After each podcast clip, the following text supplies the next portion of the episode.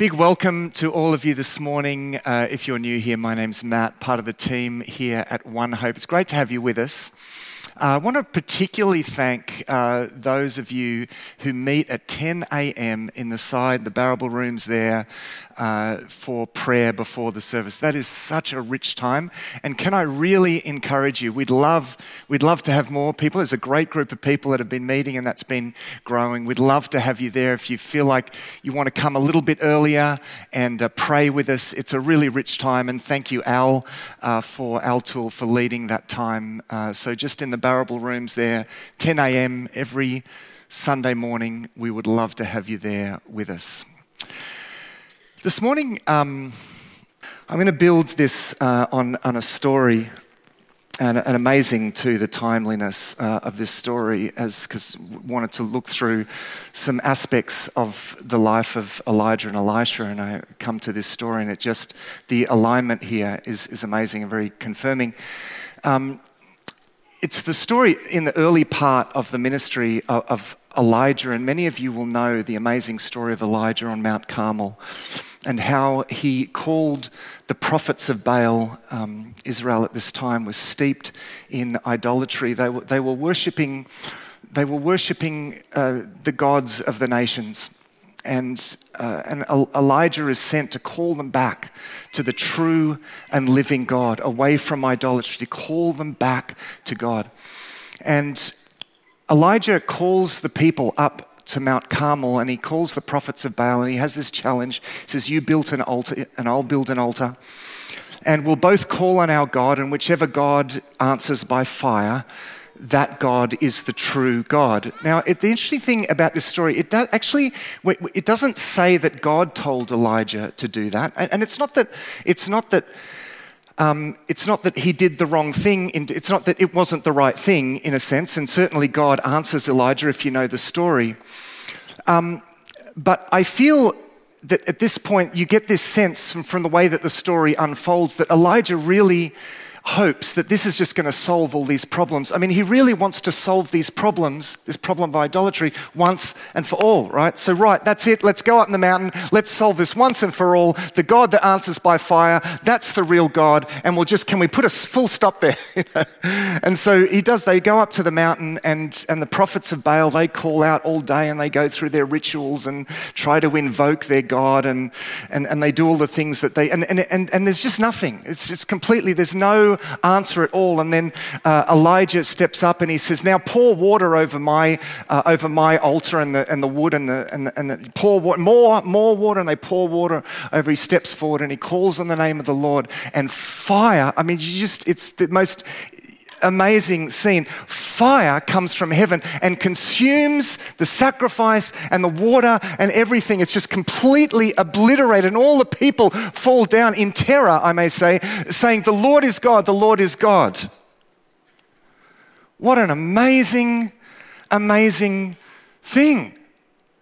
Man, like it's one of these big moments in the, in the biblical story where, where it's just like God just does this amazing, amazing thing.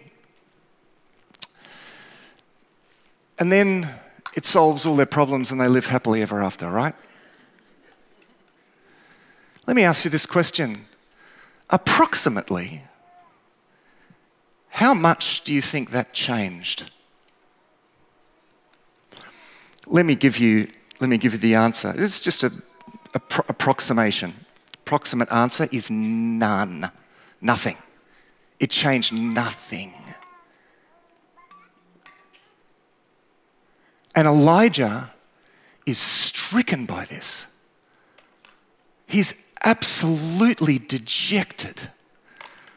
Like it doesn't change anything, God. Like, what, what, why? And in fact, he says in 1 Kings 19, verse 9, he says, he went into a cave and he spent the night, sorry, um, in, sorry, 1 Kings 19, verse 4.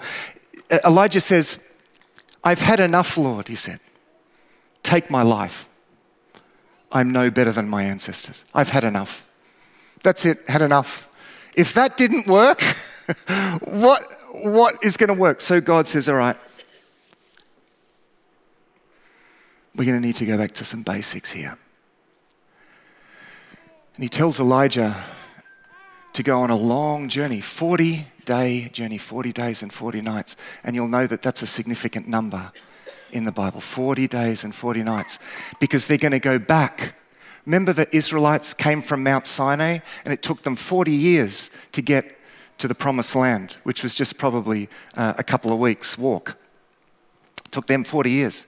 So he goes that in reverse, goes back 40 days, 40 nights, and he goes back to the mountain of God, Mount Sinai, where the Israelites received the revelation of God. God takes him to that mountain. Places in the Bible are very important because they stand for things that God said and God did. And God takes Elijah back. So I'm gonna, I'm gonna, I need to show you something here, Elijah.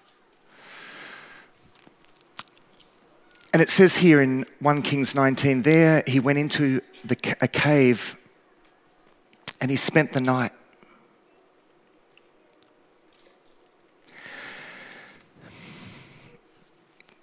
let me just say this. I think I can relate to Elijah's dejection here because Elijah thought we just need this big thing to, if only this big thing happens, right?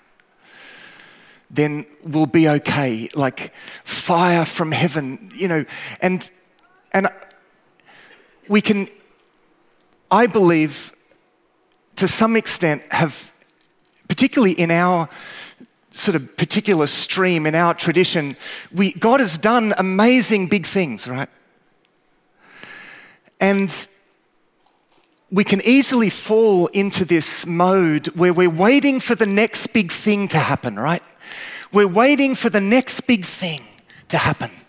Lord, when is the next big thing going to happen, right?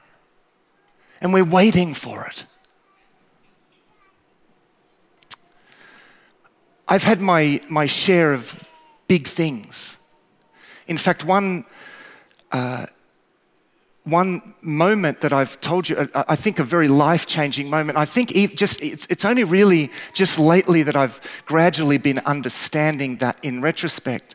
I had an encounter with God that was more than I could actually handle. And I know that sounds, uh, I know that, uh, you know, it's one of these big things that happens and, and, and but for me, it was actually a devastating experience because I was insisting that God reveal himself to me. And when God emerged out of the universe around me and I became, it's like my heart became a point of infinite density. I just felt like I was going to die. It was absolutely unbearable.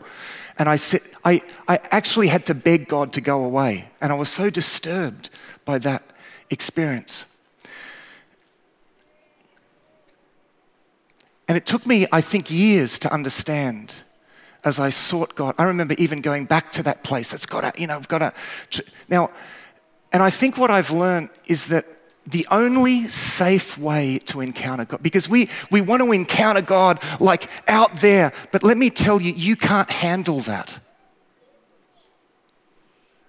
God is infinitely greater than you can think or imagine. You can't handle it. There is only one way that you can encounter God. Not like out there, but from the most intimate proximity.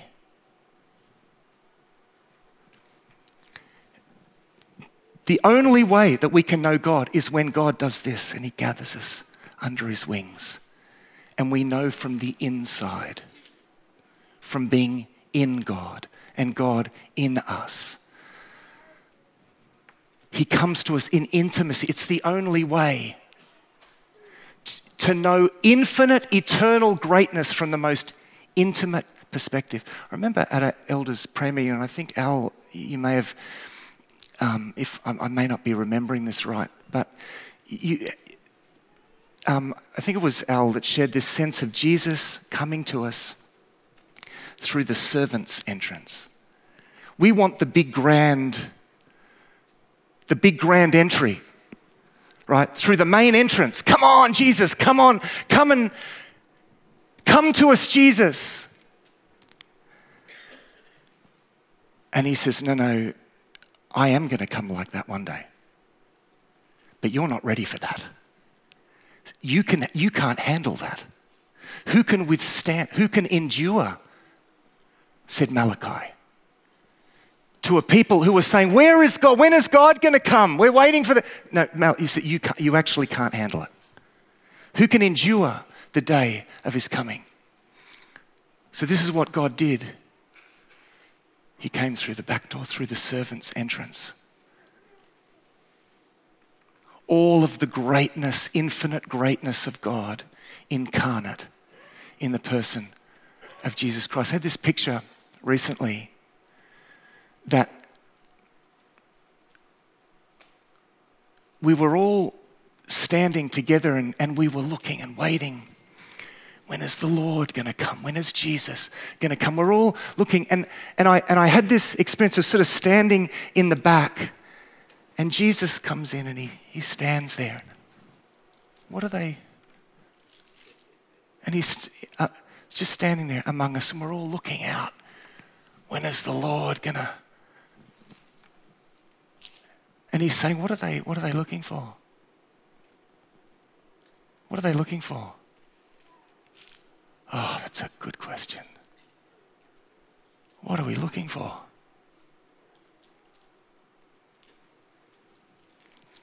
Because he comes to us in intimacy. Because we can't endure anything else. He comes to us in intimacy. He whispers, I'm here.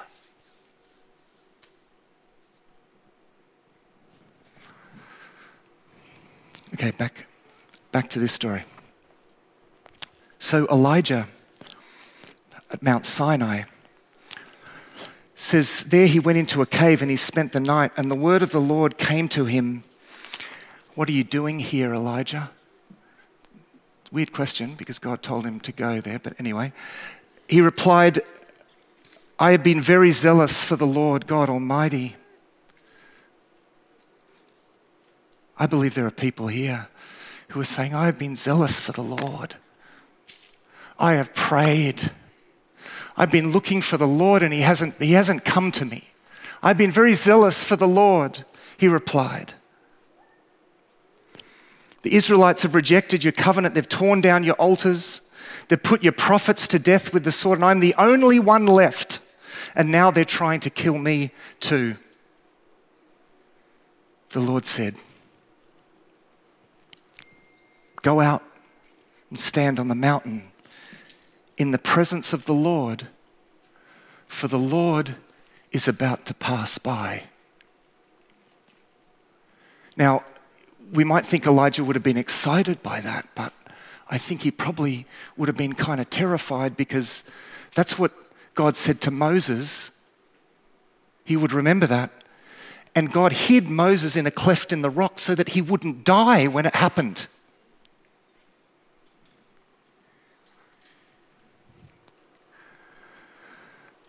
Then it says, Then a great and powerful wind tore the mountains apart and it shattered the rocks before the Lord.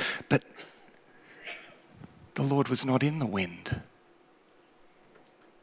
The Lord caused the wind, but the Lord was not in the wind. After the wind, there was an earthquake, but the Lord was not in the earthquake. These are all standard manifestations of the power and majesty of God. The Lord caused the earthquake, but he was not in the earthquake. After the earthquake came a fire, but the Lord was not in the fire.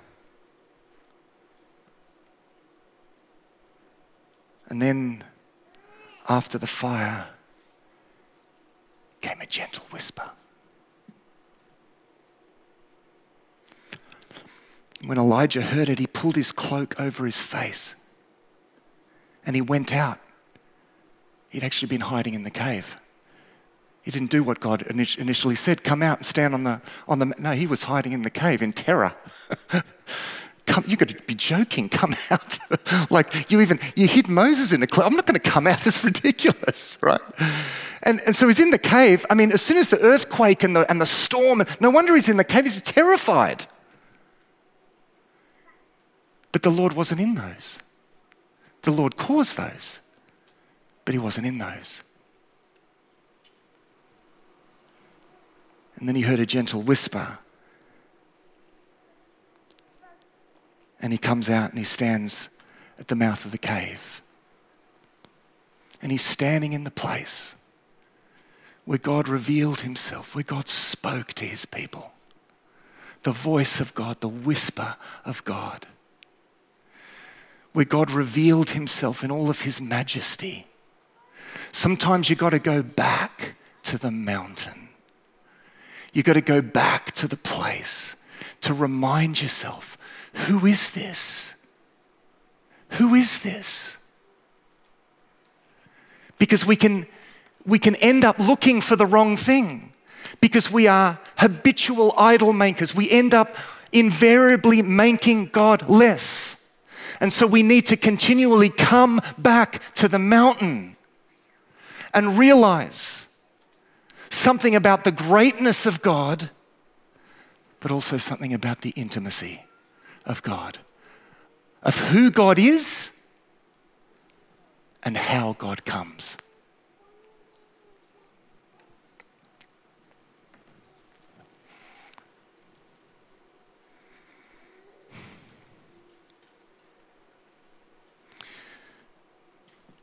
I know for a lot of you, you know, you, you, you've, you've experienced God do things in the past. And, and as I said, even in our experience as a church, we've, we've experienced that. God has done amazing things.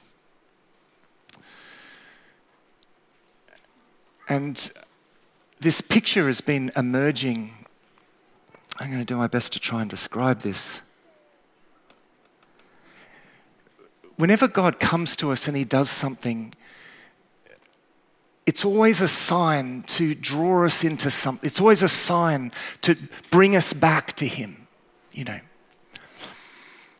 It's like there are moments when God pours out upon us in different ways. He pours out upon us, and it's always to draw us in to what I will describe as the river of his presence. And I want, I want to,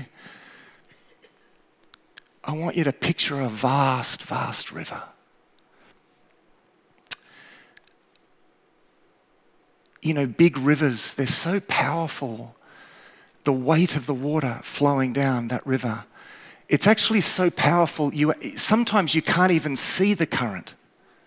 You know, it's, it's the, the river's moving, but you have to actually get in the river to feel the current.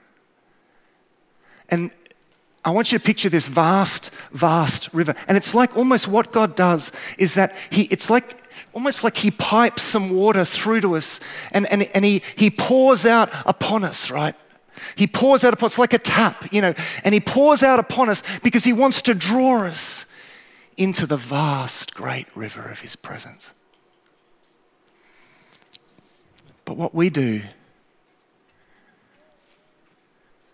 is we gather around the tap. This is the picture that I had. We gather around the tap. I think perhaps we even think that we get to turn the tap on and off. Oh, look, look what the Lord does. The tap. And it's like, you know, and what, what, what the Lord did through that, it was, you know, it was great and it was valid, and the Lord wants to do those things. But I had this picture of us gathered around the tap. Almost make it's like it's like our God is the tap God. We, we, it's like we made an idol out of this tap. And we gathered around the tap and we said, Oh, when is the Lord? When is the water going to flow again? Out of the tap, right? We're huddled around it. And a lot of people have become disillusioned, right? Because the tap went dry. Because t- we turned on the tap and nothing happened. I've seen so many people walking away from God because the tap ran dry. Because whole I, because I feel like whole churches gather around the tap. the God of the tap. We're gathering and we're waiting, you know, for the tap. We're trying all these different ways, like the prophets about, to turn the tap on. And there's no denying that what God poured out through that tap, what, you know, that, that that was absolutely God and it was good and it was living water. But God did that to give us a taste of something so that we would be drawn into the great river of His presence.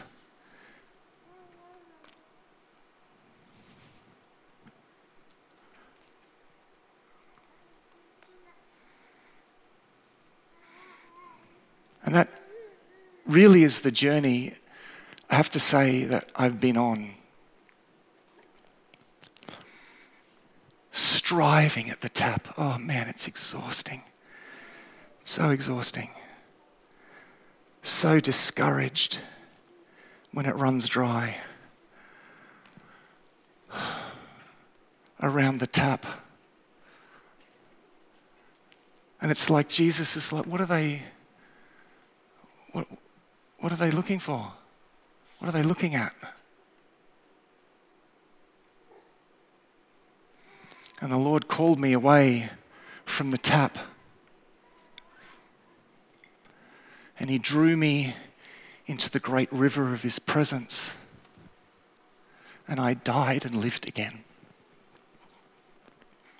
I was baptized in the river of God's presence. You know, just the other day, I, I you know, I, on my, my day off was down the coast and I was just sitting and I was sitting still as I, as I often do. It's one of the reasons why we have the waiting room because it, this has been such a transformative place for me, this place of stillness. As I sat still before the Lord, I could feel myself like sinking and just floating in that river. I could feel the movement, you know, I could feel the movement. And I sense God say, You just, all I require from you is just those regular, there's this constancy of God in that river. And God's showing that all is needed is these micro movements just to stay in the center of the river. The river's going to push you along. I just need these, these, these gestures of trust and of faith just to stay in the middle of the river. Because if we don't do that we get we get because the river as the river flows there's a lot of debris on the edge of the river. And a lot of people you know it's, it's, you can you can get washed off the edges. It's just you've got to stay because there's a purity in the river. It's it's a pure river in that the debris gets washed to the sides. I could feel the greatness of God flowing, and I'm completely out of control. I'm completely out of control, not where I like to be. Completely surrendered to the flow of the river as I flow with the river, as the river flows through me. And it is the most amazing place of peace and joy. And I say to myself, why on earth did I ever strive? Like the prophets of Baal around the tap.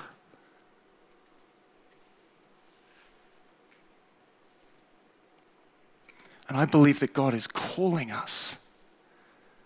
Stop chasing the next big thing, the next, you know, the next miracle, the next sensational thing. Stop. Ch- it's like, it's not that God doesn't do that. God will do that stuff. He will do that.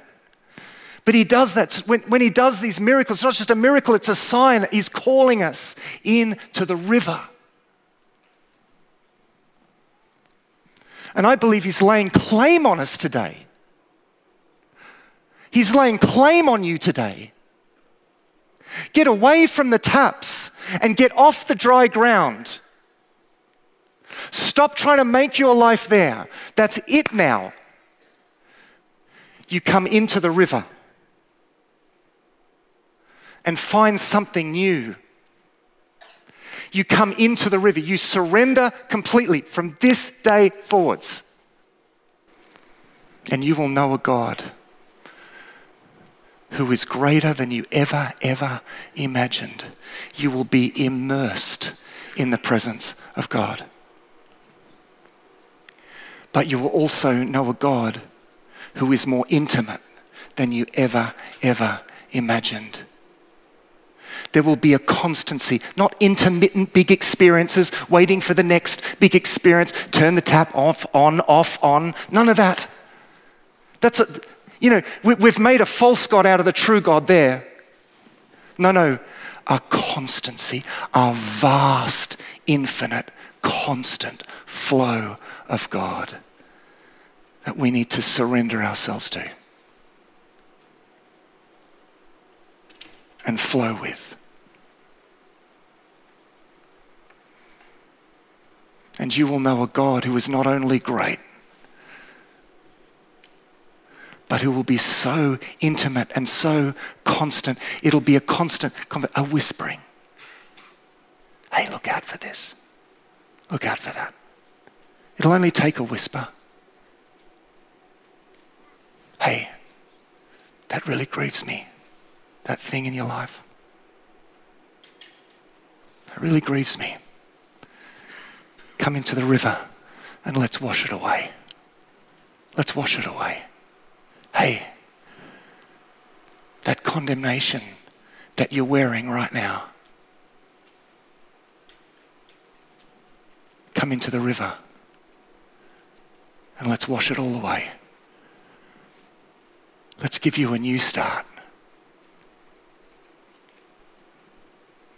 You who are thirsty, get off the dry land and wade in and let the river pick you up and flow you forwards. I wonder, I wonder who here knows that they need to do that. I'd like us to stand together. I'm going to get the music team to come up in a moment, we're going to take communion together. We're going to take a few moments to, to just reflect on that. And we're just going to be, we're just going to just be still for a few moments. Fact, we might just keep it silent for, for a bit. And right now, I realize we all need to respond in, in slightly different ways, and, and, and that's, you know, that's fine. I mean, if you feel like you need to kneel, you know, kneel. If you feel like you need to, just do whatever. But I, I just, I really feel like God is calling for an answer. He's called, he's called to us right now, and He wants an answer from you now. He wants an answer now. Are you going to respond to me or are you not? And I want you to take a few moments to give your answer this morning. Give your answer to God this morning. And I want to encourage you, if, if, this, if this helps you, I want to encourage you, even in this time of silence, you can just leave your seat and just come and stand up around the front. I mean, we're going to come up anyway and take communion uh, in a moment. But if you need to make a physical gesture to just to break something out of something, then even just as we wait, why don't you leave your seat and you can come and just stand up around the front. As I said, you can kneel where you are. You can do this however you want. But let's just wait a few moments because God is looking for an answer now. Now. Thank you that you are present in this place right now in your presence, Lord. Your infinite, eternal, pre- we are immersed in your presence. There is a river whose streams make glad the city of God, as the psalm says. There is a river whose streams make glad the city of God. Come to the river. Come and give yourself to the river today. Father, we, we surrender today, Lord, as your people. We surrender to you, Lord.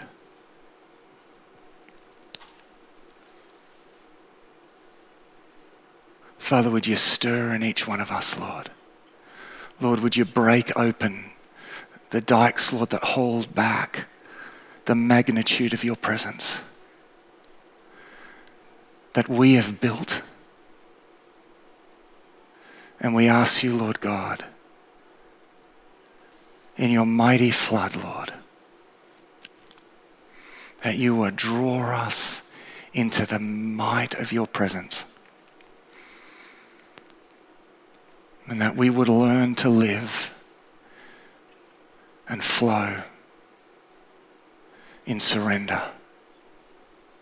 We offer ourselves as living sacrifices today. Thank you, Lord. Thank you, Lord.